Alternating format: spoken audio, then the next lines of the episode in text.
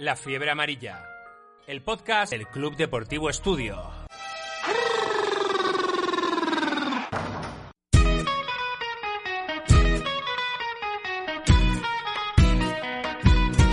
Hola a todos, bienvenidos a un programa muy especial de Fiebre Amarilla, el podcast del Club Deportivo Estudio. Hoy tenemos con nosotros a Ettore Messina. Histórico entrenador italiano de baloncesto. Su trayectoria comienza en Italia como ayudante y primer entrenador de equipos como Virtus Bologna y Benetton Treviso, y como seleccionador nacional ganando una medalla de plata en el Eurobasket del 97. Tras salir de Italia y probar suerte en equipos europeos como el CSK y el Real Madrid, cruza el charco para trabajar como asistente en Los Angeles Lakers en 2012 y los San Antonio Spurs de 2014 a 2019. Finalmente volvió a Europa para entrenar al Palacanestro Olimpia de Milán, equipo que dirige actualmente.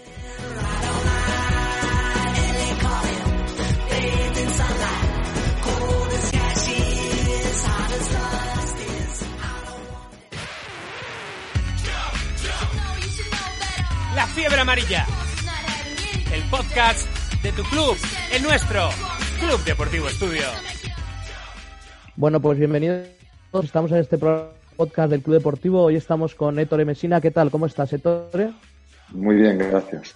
Me acompañan una serie de entrenadores del club y bueno, vamos a hacerte algunas preguntas. La primera, como nosotros somos un club de, de jugadores de formación y de entrenadores también jóvenes, ¿qué consejos podrías darle a un entrenador joven de etapa de formación? Bueno, uh, hay muchas cosas que se pueden que se pueden aconsejar a un joven Yo creo que el objetivo que un joven entrenador uh, tiene que perseguir es la de desarrollar su método de trabajo, es decir, uh, aprender y sobre todo aprender cómo transmitir sus conocimientos a los jóvenes jugadores. Uh -huh. en, en, estos días tenemos muchas oportunidades de aprender a través de clinics, a través de vídeo, a través de partidos que podemos ver en, en, por la tele. Eh, es muy distinto de cuando yo empecé a, a, entrenar hace más de 30 años. Entonces, hay una cantidad enorme de informaciones. Yo creo que el, el paso importante que cada joven entrenador tiene que hacer es elegir lo, en todas estas informaciones qué puede ser parte de su, uh, de su sistema, de, de, lo que quiere enseñar los chicos. Uh -huh. Y una vez, y una vez que lo tiene claro, empezar a aprender cómo dominar estos conceptos y a transmitirles.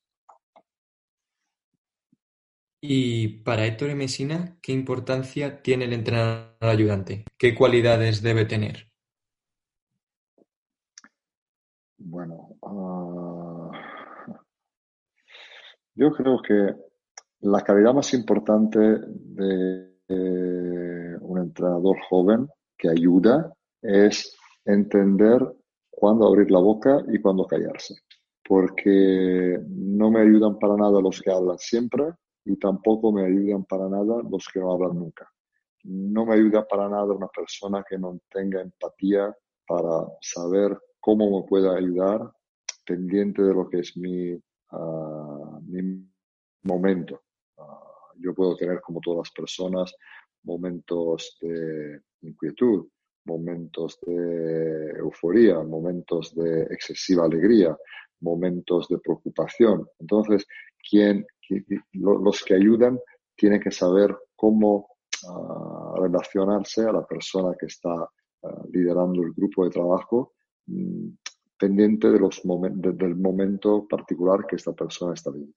Es algo que eh, es una calidad que es importante, que se puede tener o tampoco no tener en principio, pero se puede desarrollar a lo largo de una relación con tu entrenador jefe. Ettore, eh, vamos a entrar a hacerte una serie de preguntas sobre tu carrera y eh, a lo largo de tu carrera has entrenado grandísimos jugadores, evidentemente, y, pero, pero en Italia, en la Virtus, trabajan, trabajaste con dos leyendas eh, como Danilovic y Ginobili, ¿no? En dos etapas diferentes. ¿Qué tenían de especial estos jugadores? Sobre todo la, la capacidad de,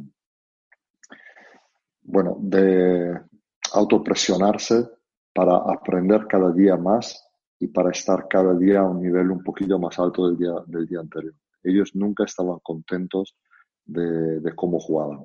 Siempre querían hacer más, siempre querían entrenar más, siempre querían uh, jugar a un nivel más alto.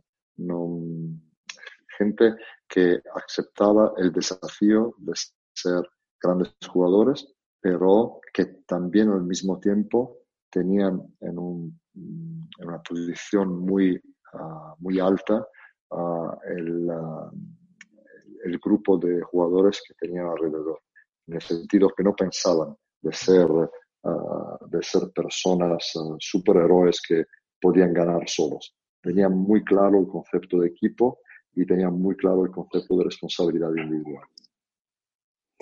Ettore, ¿qué diferencias más significativas ves tú entre el baloncesto FIBA y el baloncesto NBA? En cuanto a táctica, rutina, sistemas de competición, el calendario, el día a día. Bueno, son muchas diferencias. Hay sobre todo una diferencia importante en, la, en el sentido que desde un punto de vista deportivo los jugadores son mejores atletas. Y, y esto, y esto es esto marca un paso muy importante en uh, valorando las dos competiciones. Segundo, hay, claro, las reglas son distintas y, por ejemplo, uh, me gustaría mucho ver el baloncesto FIBA con una regla como los tres segundos defensivos, porque ahora tenemos, tenemos en el baloncesto FIBA, tenemos jugadores muy potentes también, bastantes atletas, muy grandes y la cancha es pequeña. Y, y claro, hay, muy, hay muy pocos espacios y conseguir espacios correctos es el grande desafío de todos los equipos desde el punto de vista ofensivo. Uh, quizá a tener una regla como los tres segundos defensivos, es, eso podría ayudar a los equipos a encontrar espacios mejores y quizá un baloncesto un poco más abierto. Uh, otro es el tema el tema organizativo. En la NBA tú tienes una liga que cobre solo un estado. Aquí tenemos uh -huh. una, una, unas ligas europeas, que sea la Euroliga o que sea la Champions League de FIBA, que uh, involucra uh, muchos países distintos con reglas fiscales totalmente distintas, con -huh. niveles de, de, de economía totalmente distintos. Eh, y sobre todo en, en, la NBA hay un convenio colectivo con una, un sindicato de, de jugadores. Uh, a, decir, a decir que el, um, lo que ellos deciden juntos va a ser ley. Uh, si los, el sindicato de jugadores y la NBA deciden deciden que se va a pagar los jugadores de una determinada manera, bueno, eso es lo que vale para todos los equipos. Uh, y sobre todo, la NBA garantiza los contratos y sobre todo no es posible en ninguna manera que haya retrasos en el pago de jugadores e entrenadores. Y uh -huh. un, un, concepto como el VAT de la FIBA no, no tiene que existir en Estados Unidos y, y, eso, y eso marca una diferencia enorme desde el punto de vista de la, de la igualdad de la competición. Eso, eso es muy, muy, muy, eso es muy importante. Uh, desde un punto de vista de la, del, del, de la competición en el juego, creo que la competición de la Euroliga es muy interesante porque es una, una, competición jugada por jugadores que juegan con la, la intensidad de jugadores de colegios, pero son uh -huh. jugadores profesionales y mayores. Um, yo creo que si puedo, bueno, para jugar, hacer una clasificación, pongo el primer sitio, el baloncesto de, de playoff NBA, y luego, mm, bueno, me encanta la, la Euroliga y más que muchos partidos de temporada regular en NBA, pero es justo una, una opinión personal. Y Ettore, ahora que hablas, que te hemos preguntado sobre las diferencias entre baloncesto FIBA y NBA, tu primera etapa en la NBA es como entrenador asistente en Los Ángeles Lakers. ¿Cómo es ese primer año allí? ¿Era lo que te esperabas de la NBA? No, hubo muchas cosas que me sorprendieron, muchísimas cosas. Ah, en primer lugar, yo llegaba como entrenador, uh, bueno, con, con, experiencia, con experiencia europea, y, y, claro, y aquí había mucha gente que pensaba que la NBA era, bueno, no, no necesitaba un gran esfuerzo por parte de los jugadores, que, que estos entrenaban, entrenaban el justo y luego, y luego jugaban y luego descansaban y no es verdad. La verdad es que en la NBA el, el entrenamiento es distinto. Hay muchísimo trabajo individual, muchísimo, y que sea de técnica, de pesas, de ver vídeo, de, los, de las tres cosas con, al mismo tiempo. Hay, hay, una, hay un calendario durísimo porque si es duro el calendario de la, de la Euroliga, el de la NBA es mucho más duro. Uh, al tiempo cuando yo llegué allí, había muchas veces back-to-backs, entonces dos partidos seguidos, había muchas veces tres y o cuatro partidos en cinco noches. Hmm. Además, en, en, esta mi primera experiencia fue la, la temporada corta después del local, ah, entonces hubo, hubo, veces que jugamos tres, tres noches seguidas. Y eso con los viajes y todos, y sobre todo para los jugadores estrellas. Los jugadores estrellas que hay más o menos tres en cada equipo, esos saben perfectamente que cada partida, si no hace un doble-doble, por yeah. lo menos su equipo no gana. Y eso es una presión añadida por estos jugadores que tienen que, que, tienen que, que saben perfectamente que tienen que llegar a un nivel muy alto cada partida. Y además el juego del playoff sube de intensidad. Me sorprendió mucho el conocimiento del juego que la mayoría de los jugadores NBA tienen saben perfectamente qué tienen que mirar en una sesión de vídeo, qué tienen que ver, qué tienen que trabajar en un, tra en un, entrenamiento individual.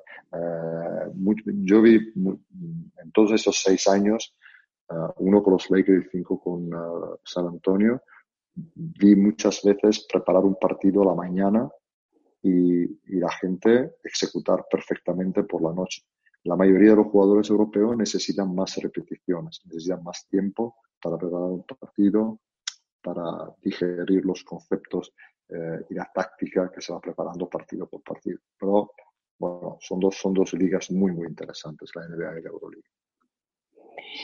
Ettore, eh, tu etapa en San Antonio empieza en la 2014-2015, después de los cinco anillos que consiguen. Eh, bueno, consiguiendo el último, eh, ¿cómo crees que se adapta Greg Popovich eh, al baloncesto moderno después de esos cinco anillos y a los cambios que se producen durante esos años en la plantilla?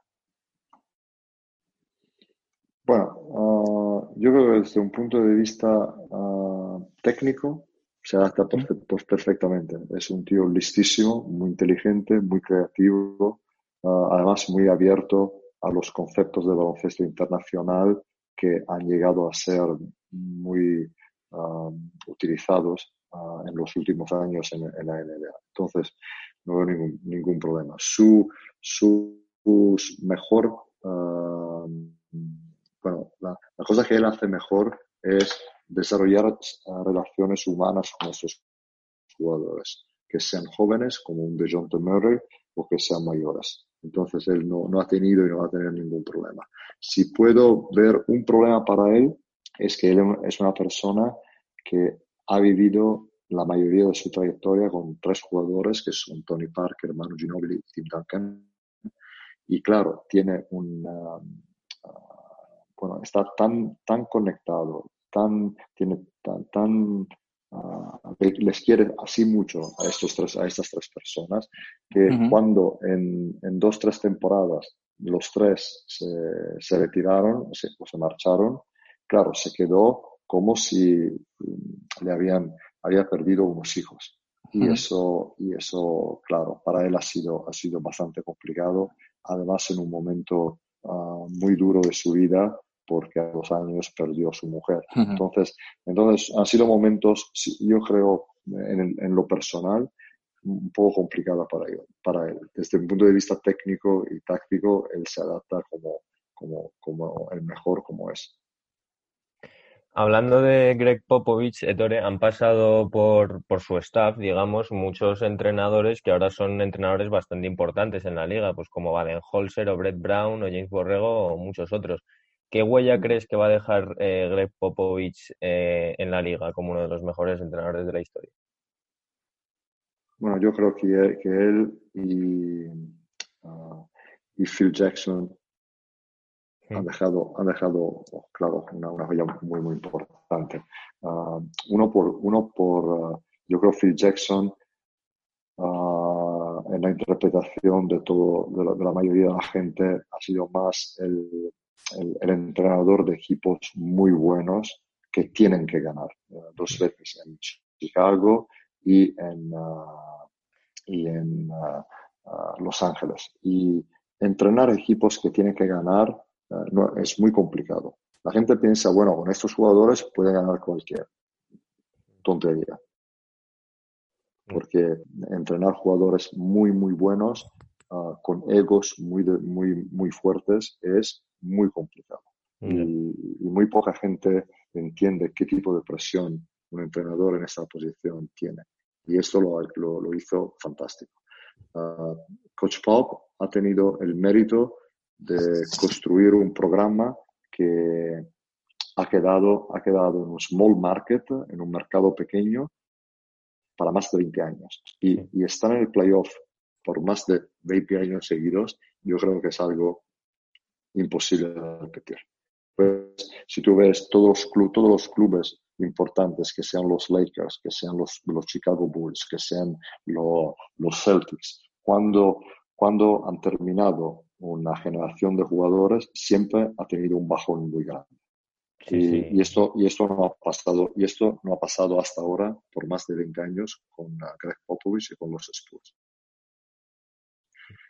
Greg Popovich ha dejado un montón de entrenadores uh, entre, entre jugadores que se formaron con él como jugador, como Steve o que se formaron con él como ayudantes, como Budenholzer o Brett Brown. Entonces, ha dejado un poco, un poco más como maestro. Uh, han sido dos trayectorias uh, diferentes, pero yo creo que est estamos hablando de los dos más grandes entrenadores con Red Auerbach en la historia de la. Bueno, Héctor, la verdad que ha sido un placer charlar contigo. Eh, te queremos agradecer desde el Club Deportivo Estudio de Madrid que hayas estado con nosotros y desearte sobre todo mucha salud en estos momentos. Igualmente, igualmente a vosotros y a todos vuestros familias. Muchas gracias. Por supuesto. Gracias. Un abrazo. Un abrazo. Un abrazo. Hasta pronto. Chao, chao, chao. chao.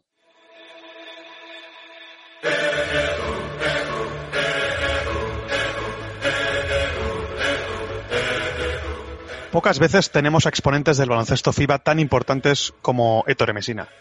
Hoy ha sido un día especial, muy especial, y que sin duda será difícil de olvidar.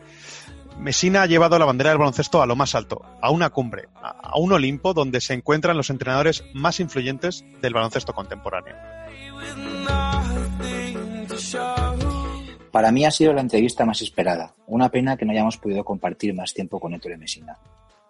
Aún así, ha sido un auténtico placer poder escucharle y compartir sus experiencias y reflexiones sobre nuestro deporte, el baloncesto.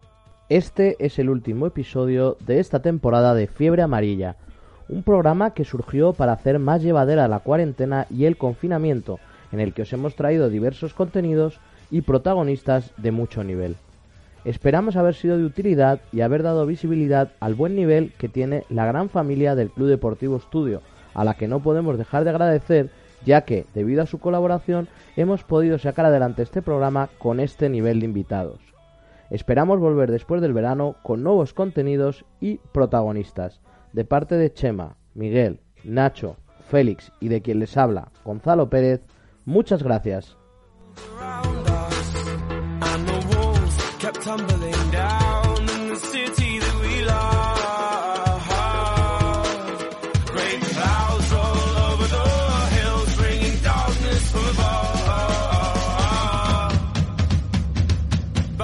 Close your eyes